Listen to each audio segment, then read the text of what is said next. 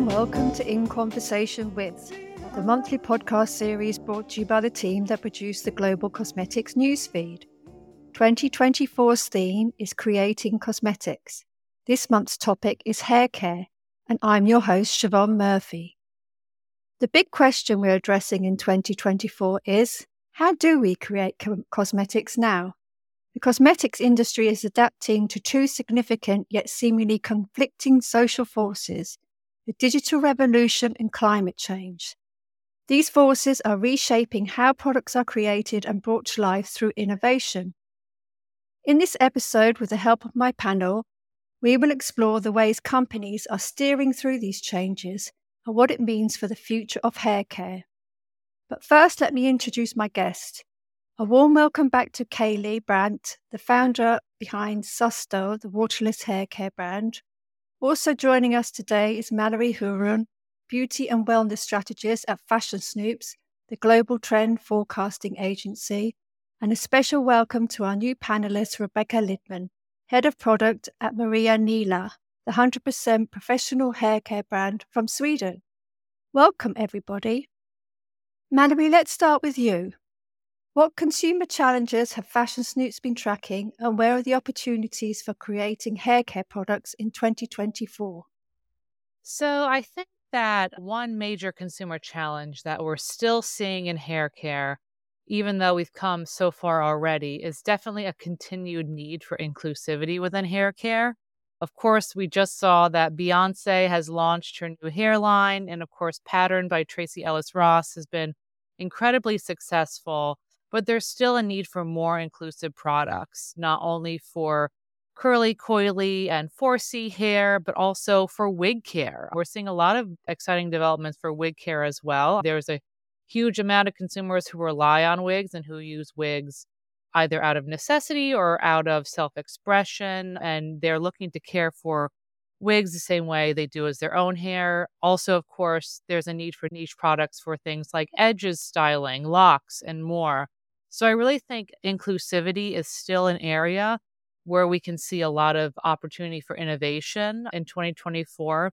The other area that we're seeing as a huge challenge to consumers, and I see this every day on TikTok, is misinformation. Misinformation, of course, is rife within beauty in general, but with hair care, because of the varying types of hair types and textures, seemingly endless, there's a lot of misinformation out there. We, of course, saw this a few years ago with the TikTok rice water challenge, where consumers had become obsessed with pouring rice water on their hair to make it stronger, but then many of them were overusing it and their hair became brittle. Of course, not understanding what rice water does to the hair and overusing it. We've also seen recently, within the past year or so, The Ordinary, when they launched their hair care line, they started a pro sulfate campaign in order to fight clean beauty misinformation that often vilifies sulfates. And there's also, of course, a lot of misinformation with preservatives, parabens, understanding your hair type, understanding your hair porosity. So that's a huge challenge. And I think that educators and brands and formulators can do a huge amount of work in helping to clear up the confusion for consumers. And lastly, another consumer challenge that we're seeing that has continued opportunities for formulation and for hair care development is for hair loss. This is still a huge challenge we're tracking, not only in terms of post pandemic hair loss, which we tracked as early as 2020, and this is still something we're seeing happen, but also just age related hair loss, stress related hair loss. Hair loss is a huge consumer concern, hair growth, is a huge consumer concern. A lot of consumers are now fully on board with scalp care. We see very elaborate facial level scalp care routines. I mean, hair loss is pretty much a, a universal thing that almost every single consumer will, you know, experience throughout their life. So I think, especially with a global aging population, this is a great opportunity for some better formulations, some really educational, kind, understanding brand messaging that takes the taboo out of it and helps to create a more understanding hair care industry. And thinking about consumer challenges and opportunities, what are the opportunities at Maria Nila, Rebecca? To echo a bit on what Mallory was just talking about, there are, of course, several things to have in mind when creating products for anyone, mm-hmm. anywhere, and to be inclusive. A few things to manage for us is making sure we develop products for different types of hair. It is, of course, a necessity, but that makes knowledge and innovation to stand out in the market. Also, we see an increase in knowledge of the consumer, especially after COVID. And I think it's not just Maria Nila, a lot of brands did see a shift after that period. And this really requires us as a brand to share our know how and validate our products, for example, by using science backed ingredients. And the consumer knows so much more today around INCIs, what's validated or non validated claims, even patents, and so on. But especially, we see that the consumer today demands easy and effective formulas. They don't want any fuss anymore. They don't want it to have 12 step hair regime. And we need to make sure we develop multi purpose products. And I know we talk about challenges here, but what we see is an opportunity to implement these things into our portfolio. And by doing so, we are sourcing new active ingredients into our library. We're working with skinification to make sure we have the right and create new product types within our assortment to follow the consumer behavior and market. And Maria Nila, we are a Scandinavian brand, but we do sell worldwide today. And by selling worldwide, you need to become a global brand. And therefore, we've actually created an inclusive process in our development of products. Our development process today has a test group of people from all over the world. And this supports us, our products, and have created actually a lovely engagement with our network. If you want to join, keep track of our Instagram account for signups. And to have in mind, there are so much left undiscovered, and there's so many segments of product types and consumers. So if we have this discussion in a year, I'll probably give you a new version of challenges. And for you, Kailey, at Susteau, you started your brand with education. What are the opportunities for you guys now in 2024? Yeah, I think it's continuing that education, echoing what Mallory and Rebecca had brought up. Education is so important and information is spreading more quickly than ever. So, for us as a brand and all brands out there, it's really our responsibility to give accurate information. There's still not really standards for clean. And on the side of the consumer, they don't really have the same tools that we do as formulators, product developers, brands, where we can go and we can say, okay, this is ISO 16128 certified natural. They don't know what that means. So it really is up to us to continue this education and transparency really throughout our brands. But also, I think again, that's an opportunity to be able to bring your brand and the ingredients and the story into the spotlight. There's a lot happening in terms of innovation on the raw material side.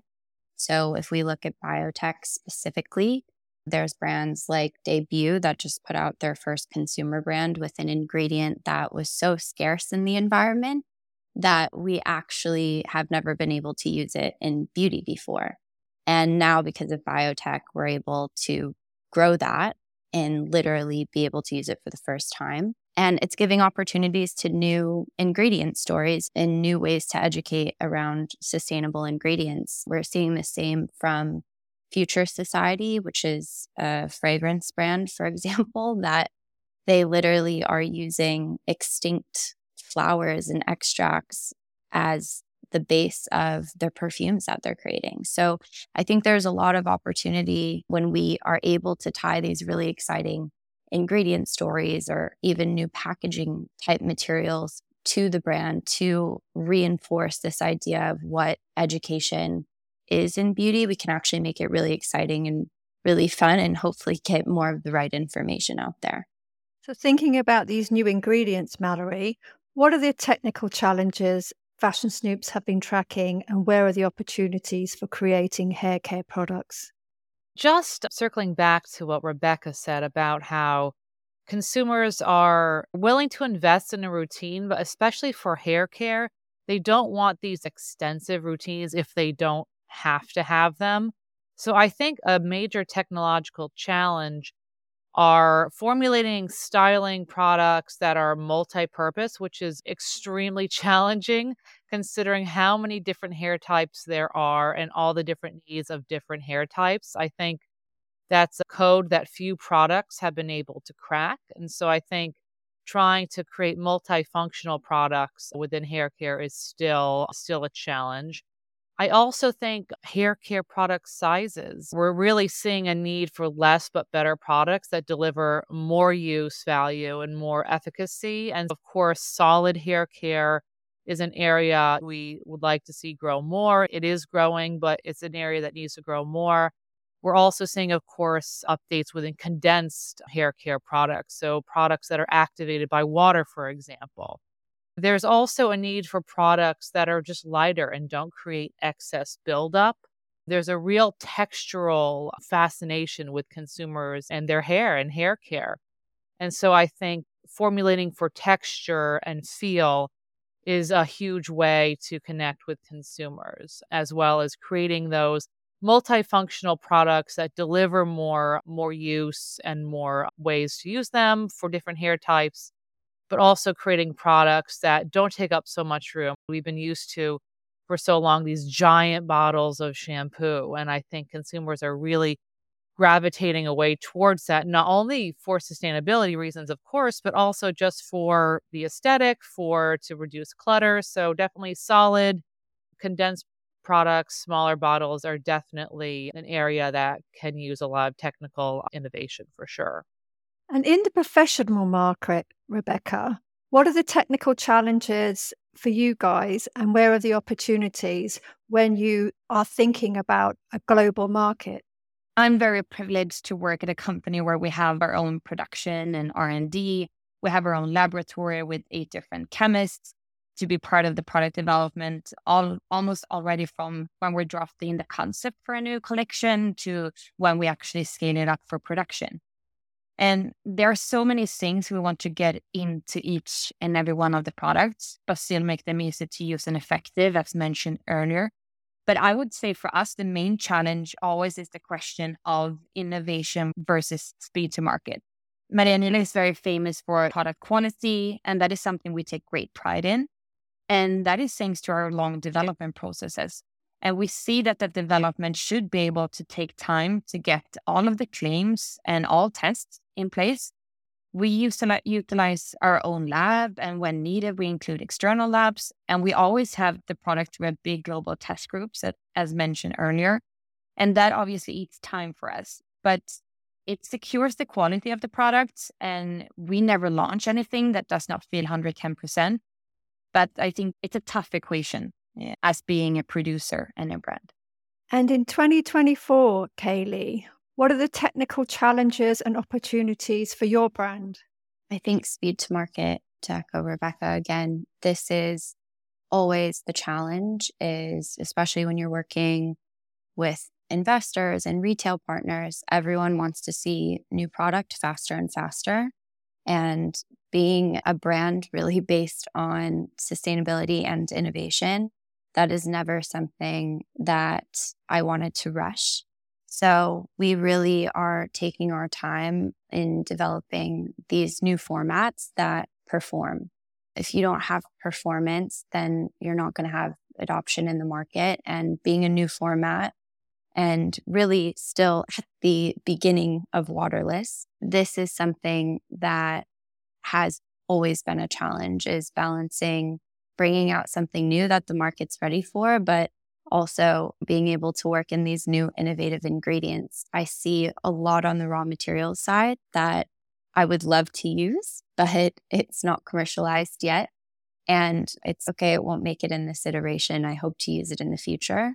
But it is a really challenging development timeline. And of course, you want to test the product with users, all different hair types, making sure that who you're designing for is what's matching the formula and really being able to consider the whole picture. I think there's a lot of lightweight LCA softwares out there right now that are looking at the footprint of each product and some things like Bluebird Climate, for example, it's very easy to look at packaging and distribution, and it's great that we can easily communicate that to consumers.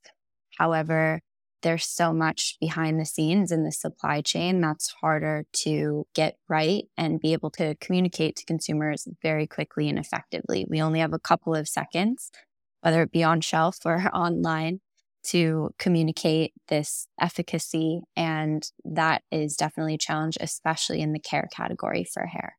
And thinking about supply chains, Mallory, what environmental challenges have Fashion Snoop been tracking, and where are the opportunities for creating hair care products in 2024?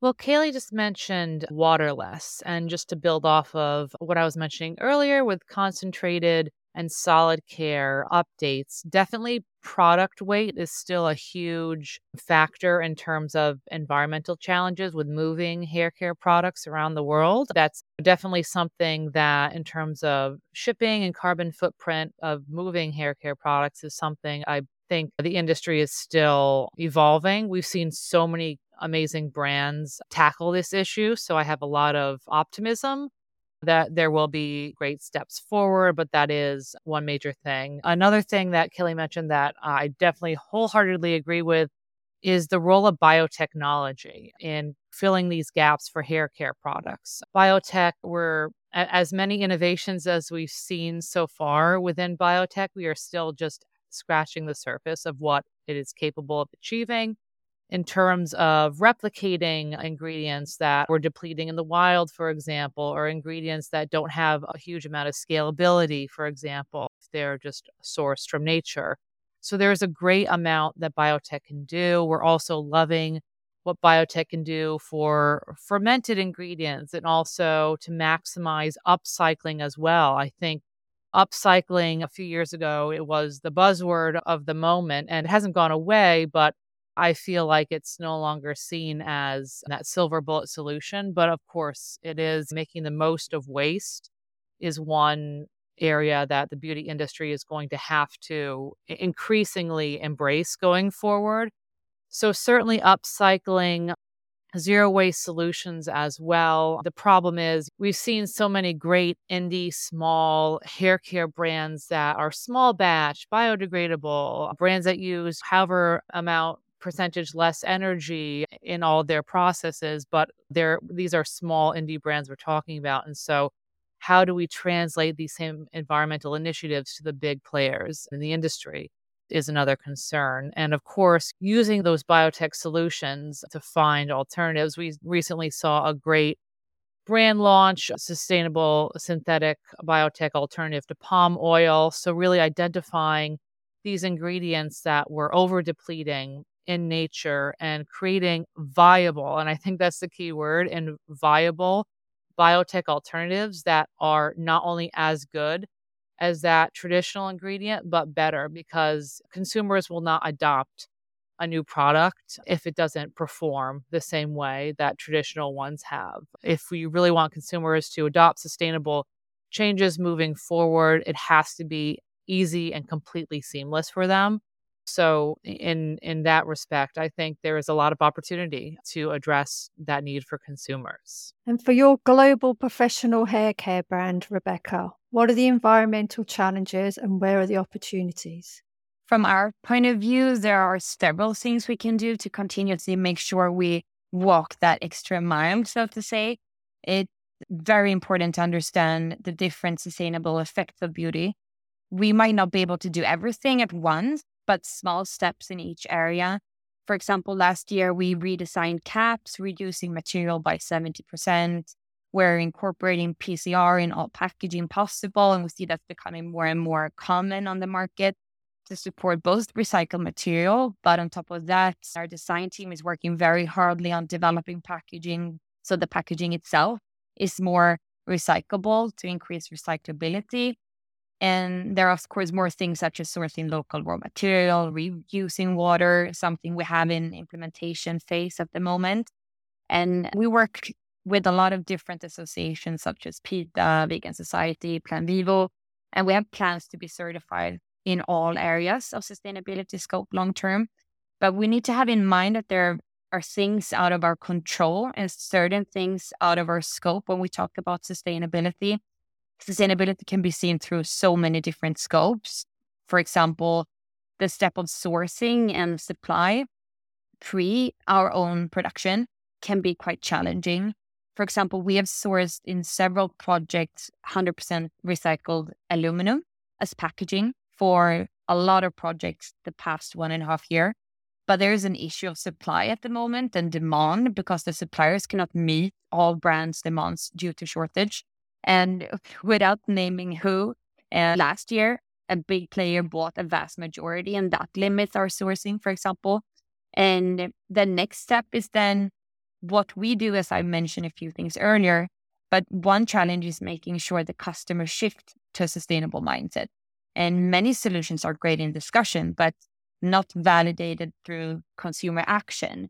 And back to education, that we need to educate them. And I would say that's our job as a brand. And it's the industry's job to educate the market and the consumer. And talking about commun- consumer actions, uh, talking about control and effect, what's hard to manage in practice, also from our side, is exactly that. How much water will be used in the shower using our products? How does he or she travel to the salon? Is it by bar, bike or car? And will the consumer actually recycle the packaging that we made easily recyclable or not?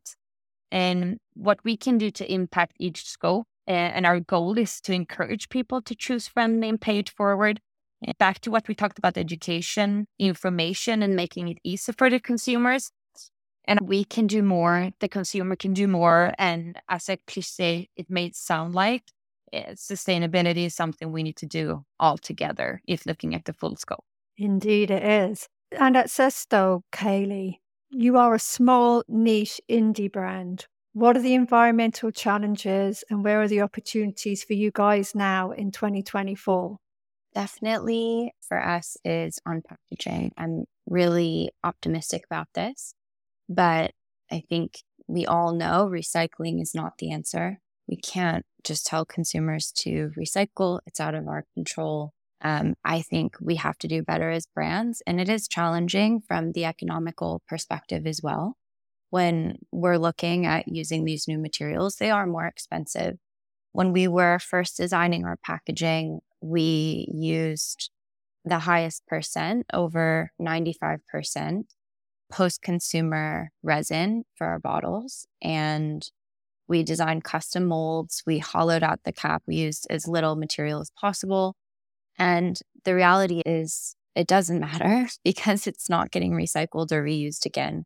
It's great that we use recycled material to start with, but it's not going to solve this huge problem that we have. And as you're saying, it's we're a small brand.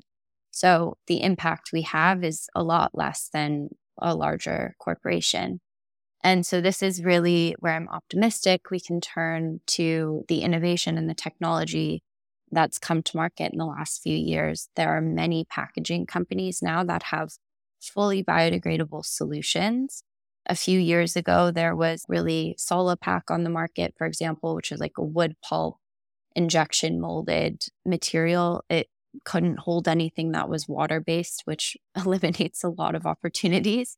But now there's companies like Shellworks, which actually have a packaging that is developed by microbes essentially. And then when it goes back to the soil, the microbes eat it like a snack because they view it as an energy source because that's where it came from.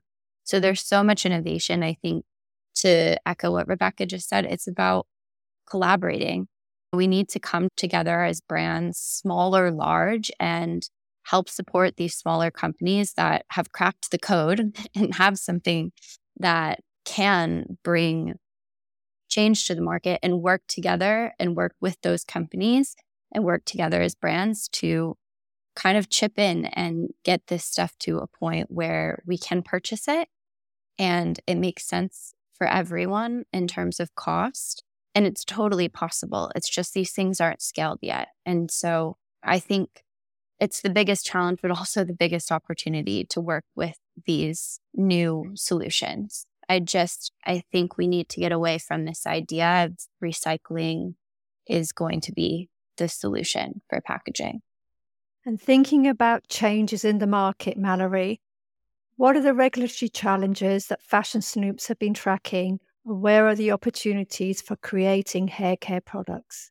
Sure. So, the first area of regulation, and I've talked about this time and time again on this podcast, but it still is slow in developing, is reining in a lot of these terms that are not regulated, especially within hair care. Various claims are certainly disputed amongst dermatologists and hair care professionals, but these terms aren't regulated. And so, again, this leads to this misinformation problem of course, this varies country by country. And here in the US, we have a very small, basically non existent regulations in terms of marketing cosmetic and uh, personal care products. But I think regulation, if it can happen, will be huge for shifting the consumer perception of what they believe to be true about products and giving them a little bit more critical thinking skills about questioning certain claims made by products. Of course,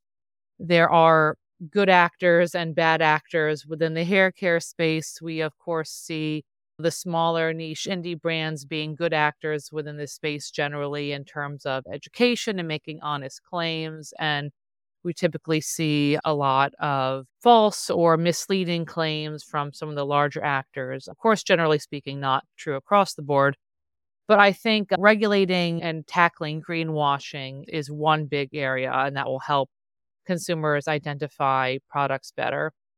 Another area for regulation is still this issue of toxic hair care chemicals, especially for BIPOC women, in terms of the products that have been historically marketed to and used by BIPOC women, relaxers, for example, and hair straightening treatments, hot oils, polishes, hair lotions that have for decades been marketed to specific demographics have also been linked to uh, cancers and all sorts of healthcare problems as is being shown and so i think that we're now seeing the beginning of regulation for some of these chemicals within the US. It is, of course, extremely tricky as these are products that have been used by generations now at this point and are integral to hair care routines. And so this is an area that we see as a tricky issue where there's a healthcare necessity to regulate them, but it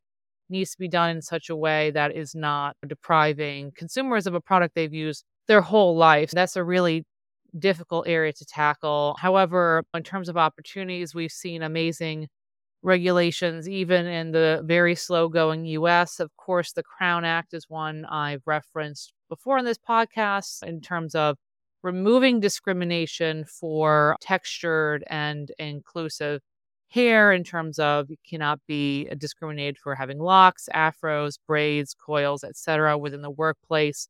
And so legitimizing and normalizing these styles opens up the opportunity to create product in a culture of understanding around these hairstyles. Indeed. And as a global professional hair care brand, Rebecca, what are the regulatory challenges and where are the opportunities for Maria Nila? the cosmetic regulations are constantly changing and keeping up with updates and maintaining the same product quality can be quite challenging. Thankfully, I myself have colleagues working in house with regulations, and that helps us securing our responsibility within the development. And I would say there is one main challenge for us, and that is the difference in regulations between markets. And we are a producer within Europe and we stay up to date with current and upcoming regulations. And the EU format is really in the forefront regulatory wise. But as we are growing into over 40 plus markets, this regulatory difference between countries become a challenge. For example, when we develop our aerosols, which is the spray products, we need to have different gas for the US market versus our European countries and customers in terms of VOC levels, for example. And it requires different development methods and different suppliers. So it's a completely different way of working. Or in terms of claims and on packaging, the claims cannot always be the same we have the products where we need to revise claims in the US versus what we are allowed to validate in Europe. So it's by having a global portfolio, we still need to switch and work and tweak tweak it in certain markets, especially to follow all of the regulatory requirements. And for your brand, Kailey, what are the regulatory challenges and where are the opportunities for you guys? I think there's still the unknown of what MOCRA will be. So for us on the brand side, I've always been very diligent about getting all of the documentation for all of the ingredients that we use. That's something that as a product developer, I always take responsibility for. And I think that a brand like us will be covered, but we don't really know until we see what that regulation means for brands in the US. And I think the concentrated formats as well is something that is challenging because we have different restrictions on ingredients. And the really one of the main reasons that I developed something that's water activated versus you add water and it sits in a bottle over time is because the preservatives are restricted as well. So we can't really guarantee the quality of the product if it's being mixed at home and sitting on a shelf. And I think that's a challenge for a lot of these companies that are using this kind of add water and create a shelf stable product at home. The other thing there as well is chelating agents. So that cleans up the water in a way. It's like a filter for the water. And this is something that water quality is constantly different, even within the US, cities versus suburbia, different cities. And then when you look at different countries, it's even more vast. So I think this is a challenge overall because you really are restricted with the use of these ingredients. And that's coming even not just from regulatory bodies, but now looking at retailer restrictions for clean as well. So we've really decided to do this concentrated format that's ready to use versus going this direction because of those type of restrictions. Interesting. And Mallory, a new quick fire round. Describe the future hair care market in three words. I would say inclusive, sustainable, and effective, with emphasis on the final one because unless hair care products continue to evolve and stay ahead of efficacy, consumers will have a hard time adopting sustainable products as well as inclusive formats as well. And for you, Rebecca, describe the future of hair care in three words. Quite similar, but I would say innovation, sustainability, and experience. Talking about the last word, experience. I don't think clean hair is enough anymore the reality is we need to have an experience for the consumer in everything from the bottle design, touching the bottle, touching the formula, using more senses in the usage through the video shared on TikTok and so on. And all this to have the customer engaged, informed, educated, and ready to consume.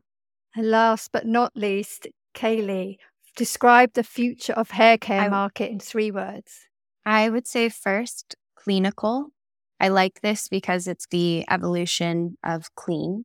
It's really the safer formulas, taking this idea and combining it with science and clinical results, which I think is huge before afters consumer perception testing we need to see more of this scientific because the biotech industry is booming if i haven't mentioned it enough there is going to be a lot of new materials. And I think it's so exciting from the brand perspective to see solutions that I've been hoping for so long finally now coming to market and efficacious. I think at the end of the day, the consumers want products that work. It doesn't matter how how much we try to be different or bring new ingredients or show something on TikTok, it's really about does it work for that consumer? Does it meet their needs? Are they getting the results that they want from that product? And with that, I would like to thank all my guests, Mallory, Rebecca, and Kailey, and for you joining me today.